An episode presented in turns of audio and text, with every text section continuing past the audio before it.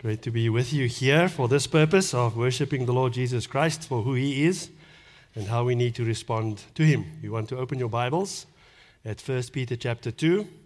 I want to show you the structure, uh, the main idea, and then you'll understand why we have the theme, and then you'll understand better some of the things that I'm going to say today. And then a highlight at the end of the service is we're going to have communion together. So uh, I, if I do say something to offend you, don't leave uh, stay for the highlight, and that is communion uh, with the Lord. So, uh, Seb so eloquently read this passage, but I want you just to look at uh, the structure and then to show you why we have that specific title How to Be Good in a Bad World. And I know that that can conjure up an enormous amount of ideas and opinions. But we're going to stick with the opinion of what the Bible tells us in these verses. So if you read through that passage, you'll see verse 15 that says, For this is the will of God, that by doing good you should put to silence the ignorance of foolish people. So there we have uh, our main reason for, for doing what we're doing today and for why we are discussing this topic under this heading. That by doing good, you should put to silence the ignorance of foolish people. And then you'll see uh, verse 13 and 14. You see how Peter then commands us by the Holy Spirit, so a direct message from God that we must be subject to, for the Lord's sake, to every human institution. And then you'll see at the end, he reminds us of that again from verse 16. Live as people who are free, not using your freedom as a cover up for evil, but living as servants of God. Honor everyone uh, love the brotherhood, fear God, honor the emperor. So you see the honor and the subjection on both sides of the, uh, the main idea of what we need to take from this, and that is we need to be good. So, uh, how can you be good in a bad world? So, we have to establish, first of all, if what I'm saying is true. Do you think this world is bad? So, let's make it more personal and say, is South Africa bad? So, who of you would agree with that statement? Right, some of you. So, the others, I'm assuming, so now I'm going to push you to raise your hands. Are the rest of you saying that South Africa is good? So who says South Africa is good? Oh, a few. And I know what you, why you're doing this, because you give me the catechism answer, right? Yes, I know. But for those who still think that South Africa is good, I'm, I'm talking from a human point of view. The Minister of Police released some statistics, crime statistics. And there's some good news in this the crime statistics, the one good news, piece of good news that he emphasized in, in his address was that the percentage of cases where the police actually uncovered crime rose. So the police were able to, to catch more criminals. But we don't really see them going to jail, right? So that, that's my first point of convincing you that South Africa is bad and you're living in a bad world and that you have to be good in this bad world. Here's some other statistics contact crime, whenever one person commits a crime directly to another person, is up by just 60%. That's comparing the first quarter of last year with the first quarter of this year. Contact related crimes up by 42%. And then other serious crimes, I'm not sure what count under that heading, 35%. So you can see. How about corruption? Well, don't talk, about, don't talk to me about corruption, but there's some statistics available on corruption as well. There's actually a corruption watch. And what they do is they survey 180 countries, and South Africa is one of those countries. And we score consistently below 45 out of 100 on the corruption scale. Well, that's a pass mark for matric, right? which another reason why I think South Africa is bad, because you know, we raise the, uh, the pass, the amount of matrics, matriculants who pass, not by getting them to pass, but by lowering the standard. So, just to give you an idea, most countries in Europe will score consistently above 85 out of 100 on the corruption watch, except for Greece.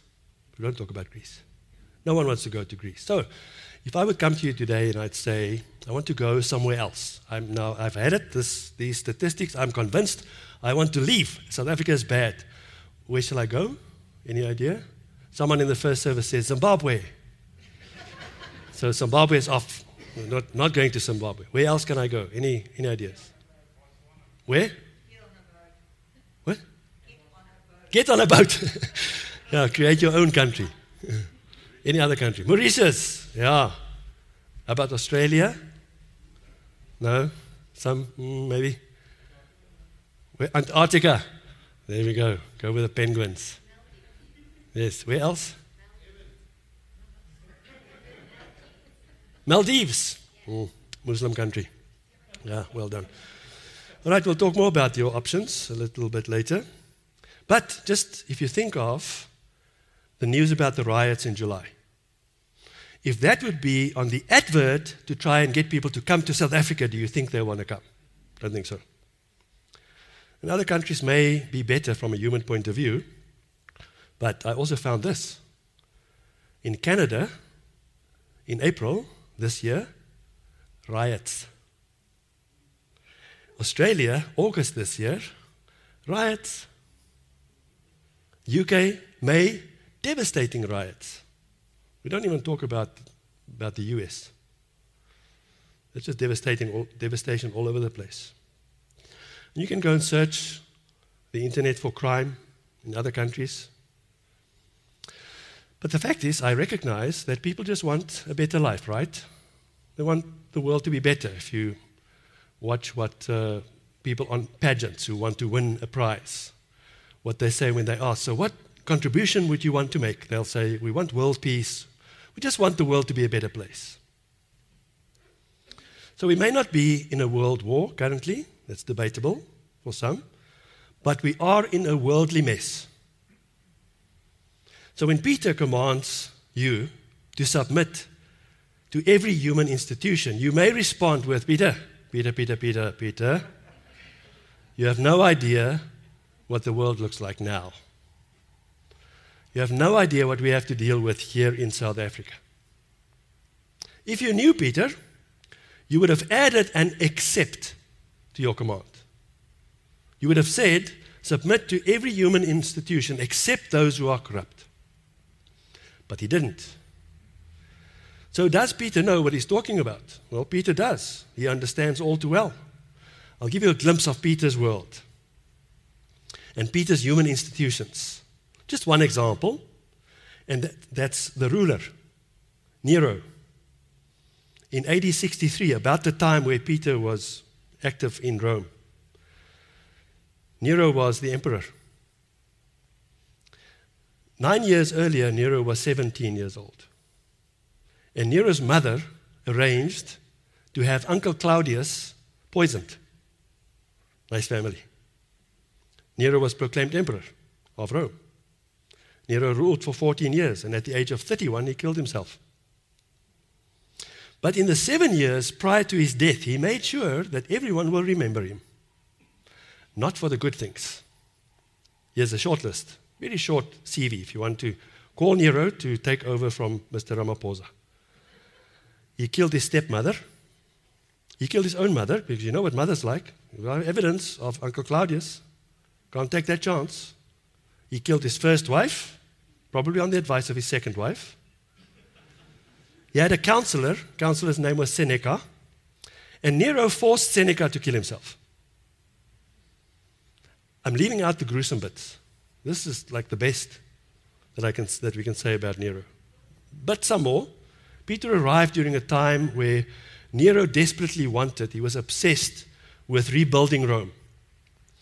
And uh, of the worst and most murderous persecution periods in the history of mankind happened in AD 64. A great fire broke out in uh, the south of Rome, and uh, it wiped out 10 out of, out of the 14 wards of that city. Uh, it died down in the south and somehow miraculously jumped to the north of the city. So most sane people believe that Nero himself started the fires in order to satisfy his lust for revamping in our house, sometimes Nettie will say, Don't like this room. I don't get concerned because she's not going to start a fire. She'll just move things around. Nero said no, and he had some resistance from his people, so he decided to start the fires. And then, fortunately for him, and very conveniently, there were Christians, and no one liked the Christians. If you listen to the previous sermon that we preached, you'll see why. They weren't worshiping the right gods. Uh, they, they weren't worshiping a God at all because you can't see this God that they're worshiping. So they had lots of problems and, and resistance to the Christians. So um, Nero just blamed them. He pinned the fires on them. And because the Christians weren't liked at all, he started killing them. And in gruesome ways. I won't even tell you how. So, in this time, and with Peter's experience of reality in his bad world, he says this is how we should conduct ourselves. 1 Peter 2, verse 12. Keep your conduct among the Gentiles honorable, so that when they speak against you as evildoers, they may see your good deeds and glorify God on the day of visitation. And in our verse for today, for this is the will of God that by doing good, you should put to silence the ignorance of foolish people. Peter is qualified to speak about being good in a bad world because of his life, because of his experience, even up to the time that he wrote this. He witnessed Pontius Pilate stepping back from his responsibility and from the law to please men at the false trial of Jesus. Peter lived during the time that Herod beheaded John the Baptist as a trophy in a dancing contest. When Peter was a boy, Herod killed all the children in Bethlehem. And Peter saw Herod place his purple robe on the Lord Jesus as a clown costume before he condemned Jesus to death. In that time, under those circumstances, Peter writes, 1 Peter 2, verse 13, be subject for the Lord's sake to every human institution. So, three questions answered to help us be good in a bad world. First question What must you do to be good? And I won't blame you if, while we read that uh, verse, you were thinking of reasons why not to. And the second question Why must you be good? So, what must you do to be good? Second question Why must you be good? And then, third question How should or must the bad world react to your goodness? Number one, what must you do to be good? Verse 13 be subject for the Lord's sake to every human institution. And then verse 16 says, Live as people who are free, not using your freedom as a cover up for evil, but living as servants of God. Honor everyone, verse 17. Love the brotherhood, fear God, honor the emperor. So there we have a list of things to do. We so often want a list. Tell me what to do, and I'll do this. But what Peter is saying is the main point here is the, the way that we are most often challenged to do good in a bad world is submission to government, to human institutions. And then he says it shows out in how we live the rest of our lives as well, and there's a list. So let's just look at each one of those. Be subject. Live as a free servant of God. Honor everyone. Love the church. Fear God. Honor the government. That's my summary of what we have to do. But all of those, the most important thing that we most often challenge, are challenged with, and we see that twice, is be subject to every human institution. And then he mentions the government specifically, in case we wanted to get out of that one, which I often do want to get out of. So the first one should be easy be subject to every human institution. There's no mistake in this translation, it is absolutely true. That's what it says. Christian, you must be subject. Let's make it personal now and closer to home. You must be subject to the South African government. So if I say to you, just a test. Some human institutions that we have, uh, if I say to you, the tax collector, do you have pleasant thoughts? If I say to you, eThekwini municipality, you have to have pleasant thoughts because some of our members worked and are still working for that. If I say Telkom, you have to be very pleased because they're paying for our house because my wife works for them. And no, she can't help you with your problems, by the way. And I can keep, carry on with that. But here's what it says you have to obey the laws of South Africa. It means you drive according to the rules of the road, including Inanda Road, right? It's 60 kilometers an hour. You have to pay your taxes as required. You have to renew your licenses. You have to fill in the required forms. You have to wait your turn in the queue. It also means that you need to stay up to date with some of the rules and regulations and the laws that we have in our land. And here I have to make it a bit practical because we currently have a discussion in our church and we have uh, a range of opinions about wearing masks in the service. And I see you dropping your masks. So, uh, and it is a serious issue. So you've heard us announce and say that we ask you to, uh, to adhere to the regulation. But if you feel the need to lower your mask, then we are not going to judge you. We're not going to stop in the middle of the sermon and say, Daryl, we're not. Danny, huh? not. Thanks, Ellen. See your hand. You can come to the front afterwards. not going to do that. Why? Here's the reason. I'll give you two examples myself and Billy. So you'll see me lower my mask when I sing and sometimes when I pray because at that point the mask prohibits my ability to worship. I may as well go home. So I choose to worship instead of obeying that regulation at that moment. Before I go to Billy, because he's got a very good reason that I love, almost better than mine, but for the same ultimate goal.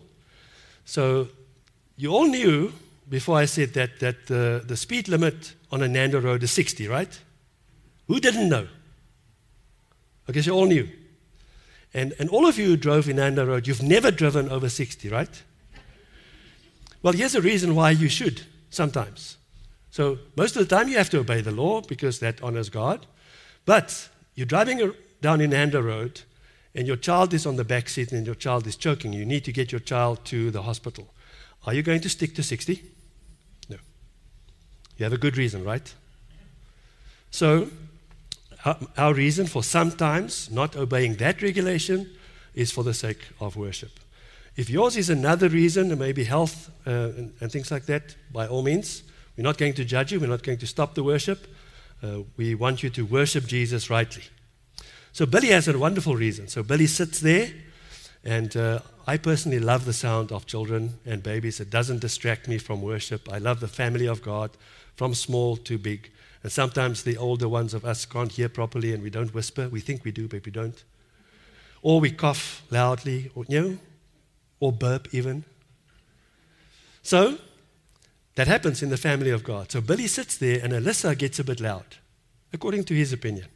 And he's trying his best to explain to Alyssa that she must now stop. She doesn't get the message unless he mouths to her, If you don't stop now, I'm going to kill you. you know, I joke about this, but seriously, that's a good reason. So, in line with us having to obey every human institution, we all know that there are certain well thought through and meaningful exception. So, we're at that point still with regards to this, applying it today, and every day, as long as we have the regulation, we wear our masks because that's the right thing to do, unless that prevents you from doing what is right in the sight of God. That goes for any law. If the law prohibits you or wants you to limit what God says, then you don't obey the law. So Peter says we should submit, and he's got friends who agree with him. Paul agrees with him, and Jesus showed us that he did submit. Here's Paul in Romans 13, verse 1. Let every person be subject to the governing authorities for there is no authority except from God, and those that exist have been instituted by God. And then Jesus displayed this submission um, when Jesus and Peter, the same guy who wrote this passage that we're studying today, when they got to the synagogue in Capernaum, uh, we read the story in Matthew 17 from verse 24. There they arrive at the synagogue, and uh, the, uh, the policeman at the door says, Have to pay tax. You've got to pay two drachma of tax, one drachma for each person who wants to enter the house of God. And Jesus explains to Peter, because he's the son of the Father whose house this is, there's no need for him to pay the tax. But, and Jesus says, he calls it not to give offense. So what he's saying is, for the sake of submission to a human institution, let's give the money. And then Peter goes and finds money, and he doesn't find two drachma, he finds 3,4 drachma which is a shekel. That's what he pays. There's a message there. What about those times the human institutions demand, demand your conduct against God's law? I reiterate again. Then you obey God's word, you obey God's law, and then you carry the consequences. We find Peter and John putting the religious government of the day on the spot with whether it is right in the sight of God to listen to you rather than to God, you must judge. For we cannot but speak of what we have seen and heard. That's Acts 4, verse 19 and 20. When the religious leaders of that day wanted to prohibit them from, from speaking in the name of Jesus. So, submit to every human institution. And here's how your life should play out under the banner of doing God's will. You also live as a free servant of God. You are free to represent God, in other words. We find that in verse 16. Live as people who are free, not using your freedom as a cover up for evil, but living as servants of God. Before you were saved, you were a slave. You were a slave to sin. Yes. After you get saved, you are then a servant of God, not a slave of sin anymore. You get the point, dear Christian. Before you commit any sin in this life, there is a moment or a period of time where you have the ability and option not to choose that sin because you have the Holy Spirit in you. But because of your own sin and my own sin, and because of the sin cursed world that we live in, we often fall. But we are not slaves to sin anymore. Romans 6, verse 1 and 2. What shall we say then? Are we to continue in sin that grace may abound? By no means. How can we who died to sin still live in it? That's the dilemma of our day. So don't be a slave of the world's opinion and the news websites that you read. Don't be a slave of their opinion about what is happening in your world. Don't be influenced by that. Uh, don't accept the rebellion that you see against authority. My question to you would be if you would go along what the world wants you to do, and that's in rebellion of any human institution, what kind of a witness are you of the God that you serve and the God that you worship? Then he continues to say that you have to honor everyone. And yeah, I'm sure that you can, if you have some time, make a list of people that are not deserving of your honor. I have a list. I had a list. I wiped it out on my computer. Uh, that's just in line with Colossians 4, verse 5 and 6. It says, Walk in wisdom toward outsiders, making the best use of the time. Let your speech always be gracious, seasoned with salt, so that you may know how you ought to answer each person. So the, the word translated honor in each one of these cases means to determine a value. And uh, it leaves the reader with the idea of finding reasons to add value. That's the idea, not to limit the value. So Nettie and I just sold our car a few days ago. And, and this is not in any way to upset anyone who has a family member or is involved in selling cars. But second-hand car salesmen are notorious for devaluing, right? So they look at your car and they start with a value and they say, but you know, here's a rust mark and here's a chip on the window and you know, these tires need to be replaced and I hear a hum in the gearbox. They have a whole list of things to devalue. That's the opposite of honor. That's, that's dishonor. That's the meaning. So it leaves us with the, with the idea when we honor everyone, when Peter says honor everyone, it leaves us with the idea of whenever we are engaged with, when we meet with, when we think of, when we talk about another person, we must firstly and foremostly and most importantly value them. So we must think of those things that will add value. Very easy to find fault. Not so easy to add value. Number four, in that, in the first main point that we have, and that is to submit to every human uh, institution, and then by doing so, your, your life works out like this. You love the brotherhood. Are you known to be someone who loves the church? In John 13 and 15, Jesus repeatedly gives us the command to love one another. But I like the summary that you find in Romans 12, verse 10. Love one another with brotherly affection. Outdo one another in showing honor. I love that. Outdo one another. Let's see someone who shows me honor. And you were wondering when we were going to get to this. Take tart, for example. So if someone brings the best milk tart, and I let you know what the quality is, you need to try and, and better that. That's how it works. So you know that that is a joke.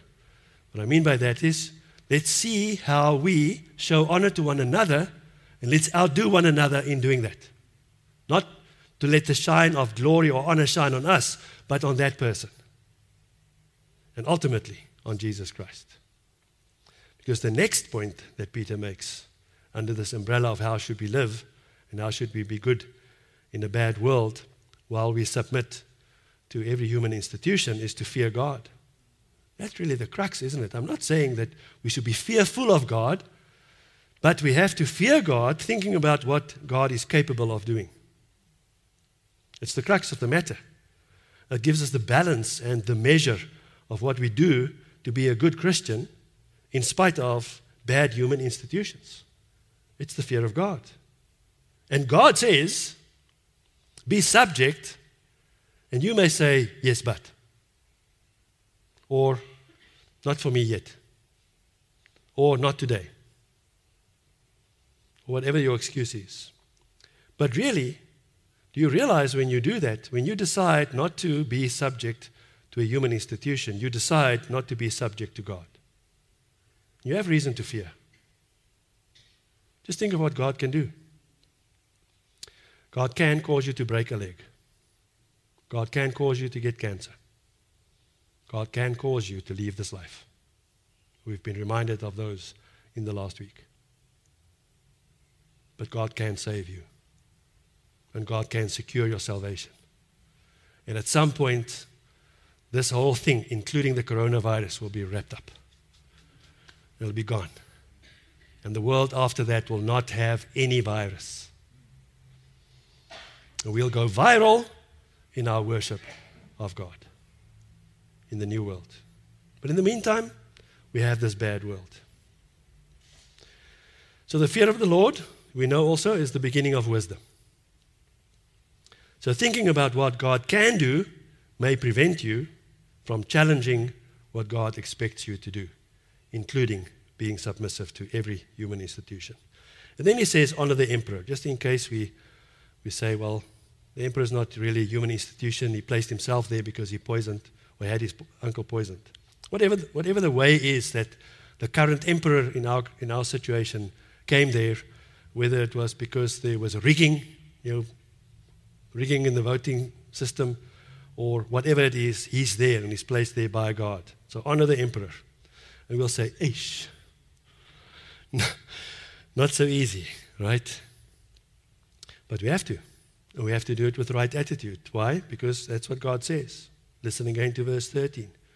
Whether it be, submit to every human institution, whether it be the emperor as supreme or to governors as sent by him to punish those who do evil and to praise those who do good. And the emperor and the governors represented the government of that time. Those were the human institutions of the day. And wise man Paul helps us again in Romans 13, verse 7. He says, Pay to all what is owed to them, taxes to whom taxes are owed, revenue to whom revenue is owed, respect to whom respect is owed, honor to whom honor is owed. And you may think, like I did when I read that, and say, Well, wait a minute. Here's my back door as owed. So, do I really think that the government is owed my respect and my submission? I can give you a list of reasons, human reasons, why I do not have to honor and submit to the government because they are useless and they are corrupt.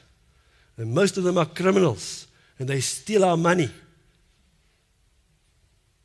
I agree from a human point of view. But you do not give honor to the person because of the person. You do not give honor and you do not submit to the institution because of the institution or because of what they do or don't do. You are commanded to give honor because of what and who they represent, whether they know it or not. All institutions of authority represents God's given authority. All authority comes from God.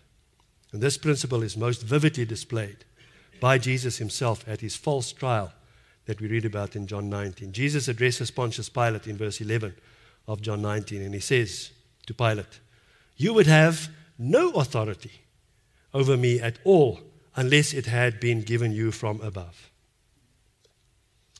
So let's go to point number two. It'll be quicker. Point number two and three. First was uh, how Second was why. Why must you be good? It says in verse 13, Be subject for the Lord's sake. And then verse 15, For this is the will of God, that by doing good, etc. Just go back for a moment to 1 Peter 2, verse 9, that reads, But you are a chosen race, a royal priesthood, a holy nation, a people for God's own possession, that you may proclaim the excellencies of Him who called you out of darkness into His marvelous light. How, dear Christian friend? By rebelling against, by talking negatively, by moaning, by not submitting to human institutions. institutions. How do you give hope to a hopeless world? As ambassador of King Jesus, you must say what he says and do what he would do in this South Africa that we live in. Verse 15 gives us another reason to be good in a bad world, and that is for this is the will of God, that by doing good, you should put to silence the ignorance of foolish people. Doing good, according to God's good plan of submission, is God's will. So often Christians will ask and say, I just want to do God's will. I just want to be in God's will. Here's one way submit to every human institution. Verse 16 ends with living as servants of God. What does it say about your master if you would think about your conduct? If you moan and if you rebel and if you justify rebellion, uh, if you do that against the God appointed and, yes, corrupt government, by not submitting, you show how little you trust God's ability to change the government. It also shows your own desire for comfort and yearning for self control. So we saw, firstly, how to be good in a, a bad world. And we then also see, see why. And the why is because God expects it. It is God's will. And uh, what God says goes. And then lastly, how must the bad world react? I'll give you a heads up. This is not happening. But ultimately it will. So we see, we see in these verses, in verse 14, for example, the governors are sent by God to punish those who do evil and to praise those who do good. That's what's supposed to happen. Then, verse 15, for this is the will of God that by doing good you should put to silence the ignorance of foolish people. So the human, human institutions should punish evildoers and reward do gooders like us, right? They should. But because they are human and because they will not succeed because of the sin cursed world that we live in, it's not going to happen. Only after this life will righteous rule happen. When Jesus rules in his everlasting righteous kingdom, right rule will happen. Just look, look at the result when Christians are good in a bad world. It says it'll silence the ignorance of fools. They will have no words against you if you submit to authorities and do what God says. Even if the human institution does a poor job at ruling, why would you want to do a poor job at representing Jesus? Who, and He is the ultimate authority. Will people in government do what is right? Is there a guarantee that if you are a good person in a bad world that we will receive a good government? Will people turn to you in the queue at the government department and say, You are such an example of trust? I want to be like you. No. They'll probably turn on you if you say anything positive. But by living out your trust in Jesus, you create an opportunity for hope in a hopeless world. And for some, that opportunity will be an opportunity to receive salvation, and for others, an opportunity that will give them no excuse or blame for not receiving salvation. But ultimately, after Jesus' return, everyone will be silent and will know. What will they know about your conduct? What motivates you to be subject to human institutions, to live as a free servant of God, to honor everyone, to love the church, to fear God, to honor the government. Is summarized by 1 Peter 3, verse 15. But in your hearts, in your hearts, honor Christ the Lord as holy, always being prepared to make a defense to anyone who asks you for a reason for the hope that is in you. Yet do it with gentleness and respect. So, you submit to every human institution. You live as a free servant of God. You honor everyone. You love the church. You fear God. You honor the government because of Jesus, by his example, and in order to imitate his character. You submit not for the imminent improvement of service delivery. You submit to every human institution because it is evangelism. You show the value of the God made plan for this world. You show the value of Jesus. Why won't you want to do that? There's only one reason. You may remember in 2013, a private jet, a private aircraft, landed at Air Force Base Waterkloof. Waterkloof Lugmagbasis. It came from India. It was uh, loaded with guests for a Gupta wedding. And uh, these guests were whisked off to Sun City and accompanied by blue light brigades. And afterwards, the investigation revealed that those who allowed this said that number one wanted us to do this. Number one gave us permission, and number one is at Nkandla. You know that? Just to make sure you understand who I'm talking about. So it's number one. So the, the main reason why you will not want to submit and listen to God's instruction to submit to any and every human institution is number one. No, not Jacob Zuma, you. Submit to every institution, me, now, under these circumstances, let me give you a list of why I shouldn't. Well, Jesus did. Yet his list was much longer than yours. Peter did. I can give you more of the information of Peter's life if you want. Paul did. Stephen did. And many others did. But, dear friends, if you replace yourself as number one with Jesus as number one, you will not only follow this command, but you'll follow it joyfully, knowing that your joy, your existence, your favor does not depend on whether you have a good government. Oh, and by the way, Australia is not that good. And Canada is not that good. The UK is not that good and I don't ever want to go to Mauritius again. They're all bad. So, to be a good Christian in a bad world where criminals rule and where unfair taxes rob us of our pleasures, one must get rid of number one and replace him or her with the true number one, Jesus Christ.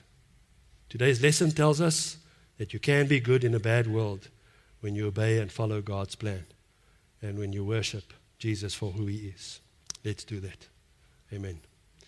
Father, we are grateful that uh, the important message of the Bible is so simple, but we have to confess that it's often so difficult for us. We pray that you'll forgive us, those of us who so often find reasons not to submit to the human institutions that you placed over us. We pray that you will replace our frustration and our subtle and sometimes even blatant rebellion against the authority that you placed over us Replace that with a joyful submission and remind us often, even in those times where our patience and our logic is challenged and our sense of righteousness is trampled on, help us in those times to be reminded of who the ultimate authority is and that we will be reminded that this life is not the main event. We are living towards the main event when Jesus shall rule over all. Amen.